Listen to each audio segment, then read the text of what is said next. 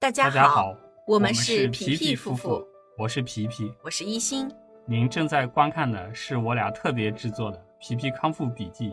自救求生学习专题系列。旨在为您踏上康复之路时指条直路。大家好，这一小节我们来跟大家分享的笔记内容是胃癌治疗期间的不良症状处理。那咱们第一个大章节当中呢，还有三个小节就会结束，那么我们就可以正式进入到第二个大章节了，很快啊。好，那在这一小节当中呢，我们的笔记内容依然是来自于由詹文华医生主编的《胃癌外科学》啊、这个这本这个教材呢，因为它本身呢就是咱们的临床一线的医生。他们的这个案头必备书籍，所以这个里面的东西啊，就非常的权威和专业。然后呢，我们自己看下来的这个感受呢，也是收益颇多。对这个，嗯，就是如果是说咱们收听这个节目的朋友呢，有兴趣来去深入的了解一下胃癌，能够对咱们后面的这个整个预后期内啊，都是。呃，就是就是想要有一个更全面的了解的朋友的话呢，我是比较建议大家可以去来买一本这个书，然后啊、自己在家里慢慢去研究啊，这个是非常好的。那像咱们如果说是日常生活当中没有时间来去仔细研究这本书的话呢，那么来收听我们的这个笔记内容也可以达到这个学习的目的，因为我们的这个笔记里面呢，把跟咱们预后期内需要去来啊、注意的。呃，一些非常关键的要点都拎出来，然后来给大家有做详细的解释。那在这本书当中呢，很多的内容其实还是来自于呃，就是就是还是指导医生怎么去来做外科手术的。所以我我我只是我我和皮皮呢，就是把那些跟咱们预后直接相关或者间接相关的一些专业的内容摘出来，作为了这个笔记的学习内容。因为这个部分咱看得懂，对吧？然后咱也能了解它对于我们预后到底有些什么样的一些指导意义。好，那么在这一小节里面嘛呢，它一共分为六个板块，涉及到了胃癌出血、嗯，胃癌梗阻、胃癌疼痛、恶心与呕吐、肿瘤相关性贫血和这个疲乏的处理。那我们就正式进入到第一个板块——胃癌出血。胃癌出血的这个发生率呢，会是在这个百分之九点六到百分之二十六之间，显性出血率发生是百分之四点五到百分之十九。那胃癌出血的原因呢，主要包括了有肿瘤生长的比较迅速啊、脱落啊、坏死脱落啊、肿瘤的血管基底膜不完整、基层发育不良、难以有效回缩止血。部分的恶性肿瘤分泌纤溶酶啊，导致的凝血功能障碍，甚至是 DIC，致使止血困难。肿瘤所导致的营养不良影响了凝血功能。啊，部分患者由于年龄较大，存在着血管硬化呀、高血压呀、糖尿病啊、肝硬化或者是血液系统的疾病而导致的出血。还有就是肿瘤局部血管介入、冷冻、微波等处理方式，都有可能会导致肿瘤坏死而引起的出血。比如说，伴有幽门梗阻的患者，它会有恶心、呕吐等这样子的一些胃内压力升高的动作发生，也会诱发出血。临床上会表现为不同程度的贫血、呕血或者是便血。急性大出血的患者则表现为血压下降、心率加速、尿量减少、四肢湿冷、意志模糊等等休克表现，这个就非常危险了。这个是一定要快速送医院救治。在多通道补液、输送新鲜血液以及胶体液和这个心电监护的情况下，胃癌出血的患者可以给予急诊胃镜检查。胃癌出血多半呢是有肿物或者是明显的恶性溃疡的表现，诊断呢多无困难，呃，就其实诊断起来是没有什么困难的，但是为了减少出血的风险，嗯、不能够去活检，为什么？因为有可能呢会导致你夹了一块活检物质下来了以后，导致那个脆弱的区域啊的大范围出血，这是都是有可能的。局部可以给予钛夹钳来钳止血啊，用那个以钛夹钳夹来止血，喷洒这个止血药。这个其实指的是什么呢？就是在这个内镜下啊，胃镜做胃镜，这个内镜下可以来用这个这个，你可以来去止血，喷洒止血药啊，生物蛋白胶啊，凝血酶呀，注射肾上腺呀，还有电灼止血等等等等这样子的一些止血措施。所以就这个呃，这个如果说它不是属于这种大出血的状态，那么它其实就可以。在胃镜下来通过一边检查一边止血，但如果是说他这个已经非常严重了，那就要需要重新再进行这个手术，手术介入来进行止血。所以就这个还是要分这个呃出血的原因是什么。那在咱们前面几章节分享的那个里面，还有一个就是那个假性动脉瘤，那个是手术之后产生的，多半也会伴有这个吻合口炎症一起来出现。那么，那么吻合口的漏的这种出现，也会啊，这个导致这个出血啊，就所以这个出血原因呢还是比较多。对于这种内镜止血没有效果的这个患者呢，就要开始介入放射造影血管栓塞术，经过这个动脉灌注化疗加栓塞治疗来进行治疗啊，具有着比较好的疗效。栓塞之后呢，呕血现象会消失。肿瘤会缩小。文献报道，不能切除的巴利活动性出血的胃癌患者，经过了经导管动脉栓塞术之后，所有活动性出血患者都能及时止血，总体的成功率是百分之百，无栓塞相关并发症发生。也就意味着说，止血这件事情，其实对于咱们医生来讲呢，它不是一个特别难的这种治疗手术。啊，它是也是内镜下治疗，或者是说经过什么呢？动脉灌注化疗加栓塞治疗啊，两个方向来治疗。化疗的目的是为了防止咱们那个，嗯，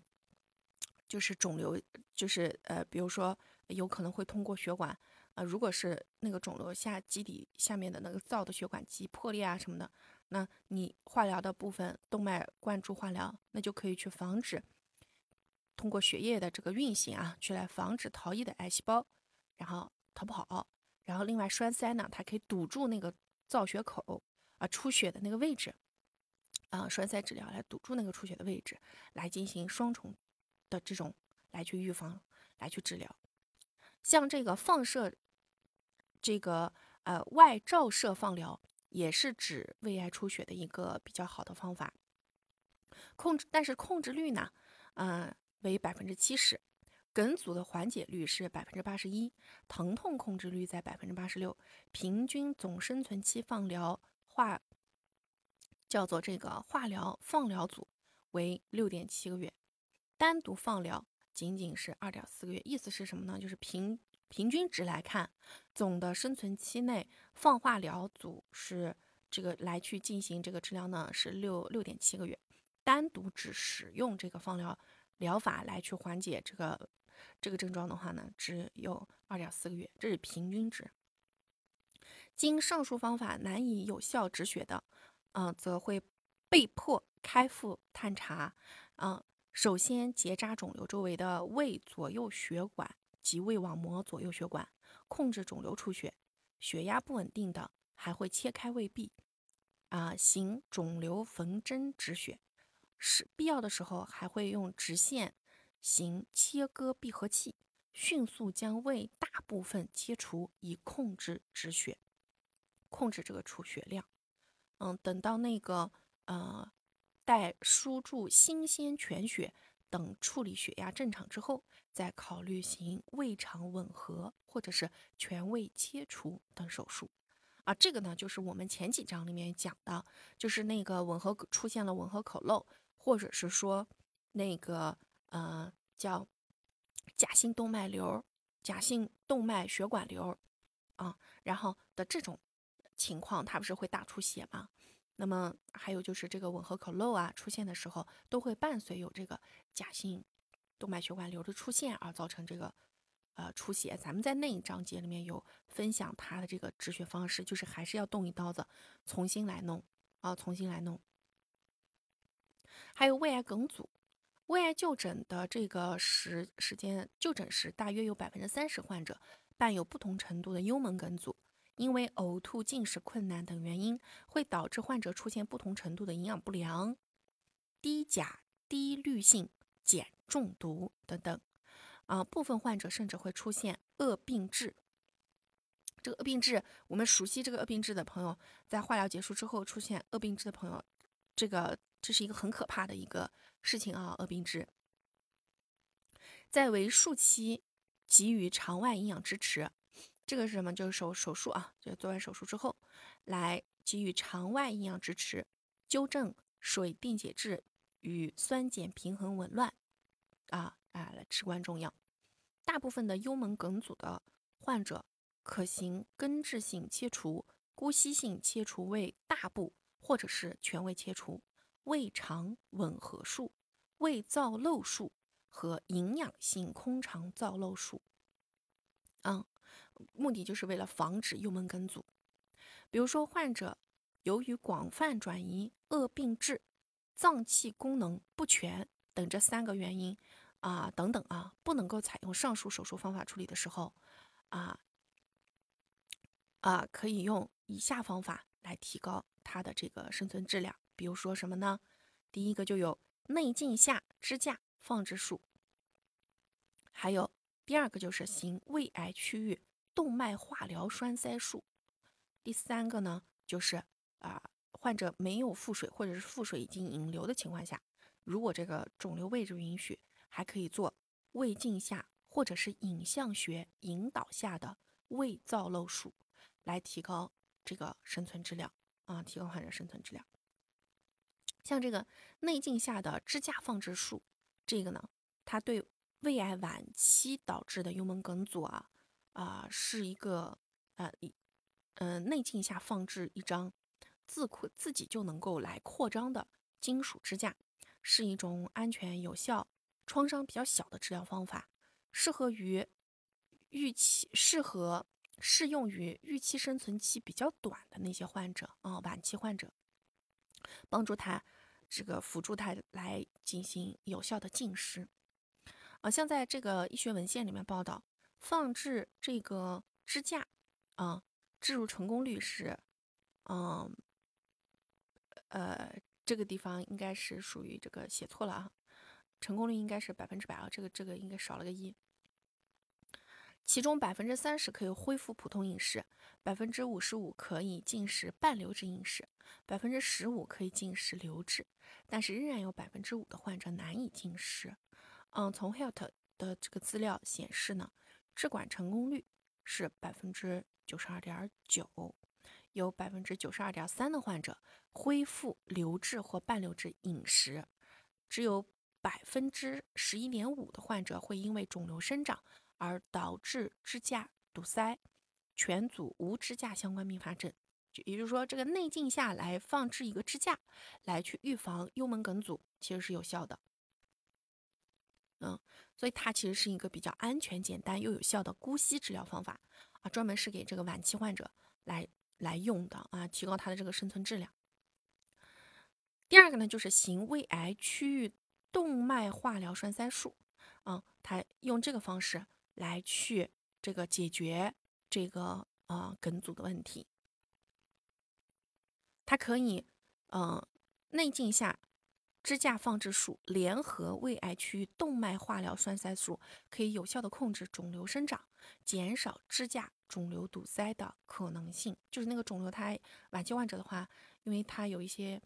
呃患者呢是不能够去做手术的，然后他只能说通过这个放化疗联合治疗的方法来去控制住肿瘤的生长。但是呢，这个肿瘤生长的过程当中，它会挤压这个幽门口，让它缩小。影响它的这个消化，就没有办法让胃里面的这个内容物、食物进入到十二指肠里面去嘛？那么这个时候就比较麻烦。所以就通过这个来去安装一个支架，同时来做这个动脉化疗栓塞术，去来起到一个什么作用呢？一方面扩张这个胃到十二指肠这个幽门这个位置，啊，让它能够伸缩；另外一个呢，也能够去控制住这个，就是给给这个肿瘤呢切断它的供血来源，就是行的这个叫区域动脉化疗栓塞术，就是把把它这个供血给它切断。然后，呃，让这个肿瘤没有办法吸收到营养，那么慢慢慢慢它被，它就不怎么去来生长了。那这时候这个支架就能够正常运行，大概就是这么一个呃手术啊，叫行胃癌区域动脉化疗栓塞术啊，组合我们刚才讲的内镜下支架放置术，两个一起合起来用。嗯，啊，第三个其实就是我们刚刚呃讲的这个，如果说它没有腹水，或者是腹水已经引流掉了。肿瘤位置允许的情况下，可以给他做胃镜下或者是影像学引导下的胃造瘘术，来提高他的生存质量。嗯，第三个呢，就是胃癌疼痛。呃，这个癌痛啊，或者是癌症相关的这个疼痛，它与非恶性肿瘤相关性疼痛的这个对患者的影响是不一样的。嗯，百分之就是有大概四分之一的新诊断出来的恶性肿瘤患者呢，和三分之一正在接受化疗的患者，以及四分之三晚期肿瘤患者，呃，会合并疼痛，啊，他们会有这种合并疼痛，就是就是恶性肿瘤带来的疼痛，还有化疗本身带来的疼痛，嗯，那这个疼痛呢，是患者最难以去来啊，就是说去来应对和去忍受的。那化疗呢，可以使癌症患者、胃癌患者的疼痛减轻、减轻，或者是趋于稳定啊，就不怎么痛了，或者是这个疼痛感会降低，这个疼痛等级会降低。单独镇痛患者呢，他两个月内会持续加重。放化疗和镇痛药可以有效的控制癌症疼痛，但是呢，会因为幽门梗阻而置入支架之后引起难以控制的疼痛。啊，如果说是它出现了这种，就因为这个支架的存在而导致的疼痛的话呢，那么这个支架就要赶紧给它取出来啊，那么来减少它的这个痛苦。止痛药的给予一般都是遵循三阶梯止痛法，就是根据医生呢会根据患者自己的这个描述，把他的这个疼痛程度呢分为不同的等级，然后啊不同等级来对应不同等级的止痛药。来去给他实施治疗，嗯，一般呢会通过数字评分量表，把患者的这个癌症疼痛分为轻、中、重三个等级，零为无痛，一到三为轻度疼痛。患者虽然有疼痛，但是可以忍受，能正常生活。就是这个，呃，零呢是无痛，就是感觉不到痛；一到三等级呢叫轻度疼痛。就是你虽然有痛感，但是可以忍受，能正常生活，不影响正常生活。四到六度的这个疼痛呢，呃，是中度疼痛，就是患者他有明显的疼痛，但是不能忍受，而且影响睡眠，疼得睡不着觉。那第十级呢，就是重度疼痛，不但疼痛难忍，不能睡觉，而且还伴有这个就是被动体位或者是自主神经功能紊乱等这些较为严重的情况会发生。那像我们这个 WHO 啊，癌症疼痛治疗的五个主要给药原则是什么呢？就医生他会遵循这五个给药原则来去帮咱啊治疗疼痛。第一个呢就是口服给药，简便无创，适合长期用药。呃，第二个呢是按时给药，就是要呃就是说不是疼的时候才给，而是一直给啊，去来抑制住这个疼痛的发生源。第三个是按照三阶梯疼痛原则来给药，就是按照患者的这个轻、中、重不同的疼痛程度来给予不同梯度的这个药物。第一阶段梯度呢，这个轻比较轻的疼痛呢，给予的一般是非阿片类的啊，这种叫非甾体抗炎药来加来来去就是啊辅助止痛药来使用。第二个呢是中度疼痛，会给予弱阿片类的加减呃非甾体抗炎药来辅助止痛药。第三阶阶段呢会呃重度疼痛的时候，会给予阿片类的加减非甾体抗炎药和辅助止痛药来使用。啊，阿片类的这个止痛药最常见的不良反应，阿片是什么？就是阿阿那个语气词阿阿姨的阿阿片。嗯，它这个不良反应呢，就是这个便秘、恶心和呕吐啊。就便秘、恶心和呕吐，恶心呕吐呢，这个东西啊，就是就是还比较比较难以忍受啊。如果便秘的话呢，那么它这个很有可能会造成梗，就很有可能会会有梗阻的风险发生啊，这还是蛮蛮危险的。像个体用药也要个体化，为什么？因为这种止痛药不是每个人都用得了的，啊，所以要根据每个人的这个情况来定，以无痛为目的，但是不能够就是这个导致用药过度啊。还有就是注意细节，要医生呢要仔细观察他用药之后的这种变化，来处理各种药物的副作用，来去评评价，哎，是不是可以继续给，或者是换药啊，或者是采取什么其他的方式来帮他控制这个疼痛。所以像我们如果是说，哎，这个在康复期期内要愈后的时候，就出现了这种疼痛呢，那么其实就是一定要。呃，把这个咱们自己得懂如何去描述自己的这个疼痛等级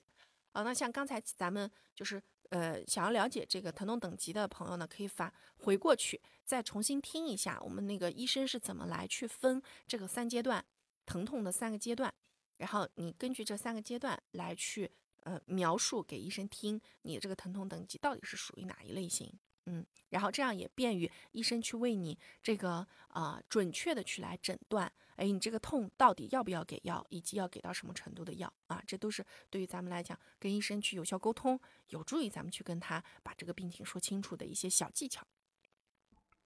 吃对餐，养好胃，皮皮夫妇祝大家跑赢五年生存期，跑赢一辈子。